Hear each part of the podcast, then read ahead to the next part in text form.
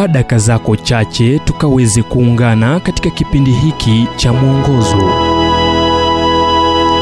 Nam hebu tukaweze kuangazia ujumbe ushirika wa mateso. Kitabu cha midhali mlango wa tatu mstari wa tano hadi sita. Mtumaini bwana kwa moyo wako wote wala usizitegemee akili zako mwenyewe. Katika njia zako zote mkiri yeye naye atayanyosha mapito yako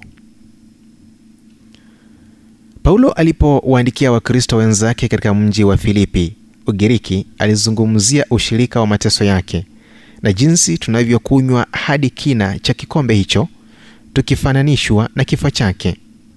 Nabii wa gano la kale zekaria alizungumzia magumu ambayo watu wa mungu wangeyapitia akisema nami nitawasafisha kama fedha isafishwavyo nami nitawajaribu kama dhahabu ijaribiwavyo zekaria mlango wa 13 mstari wa 9 petro anazungumza kuhusu imani ambayo imesafishwa kwa mateso ambayo ni ya thamani kuliko dhahabu ambayo imesafishwa na moto.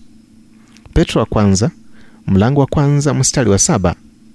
Maarifa yangu yanaeleza kuhusu kuwapeleka kundi la wanafunzi afrika ambao walizuru sehemu kubwa sana ulimwenguni ya kuzalisha dhahabu wachimbaji wa dhahabu wangechimba chini sana kwenye machimbo na kisha udongo ungeoshwa na kisha kusafishwa dhahabu hiyo kupitia moto wenye makali zaidi.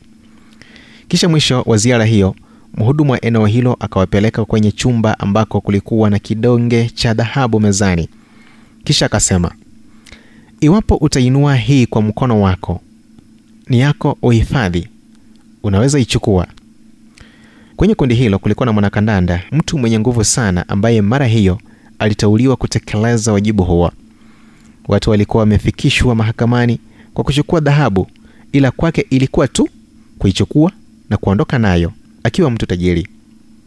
Alijaribu kuinua kidonge hicho cha dhahabu kwa nguvu zake zote hadi misuli ikatokezea ila hakuweza hata kuisongesha. Unapoibuka kutoka katika tanuru ya mateso ukiwa umesafishwa. Kinachosalia ni cha thamani kuliko dhahabu. Kusudi la mungu katika nyakati za ugumu ni kutusafisha hadi ulimwengu umwone katika maisha yetu. Ujumbe huu umetafsiriwa kutoka kitabu kwa jina strength for today and bright hope for tomorrow kilichoandikwa naye dr harold sala wa guidelines international na kuletwa kwako nami emmanuel oyasi. Na iwapo ujumbe huu umekuwa baraka kwako tafadhali tujulishe kupitia nambari 0722 331 412 kumbuka ni 0722 331 412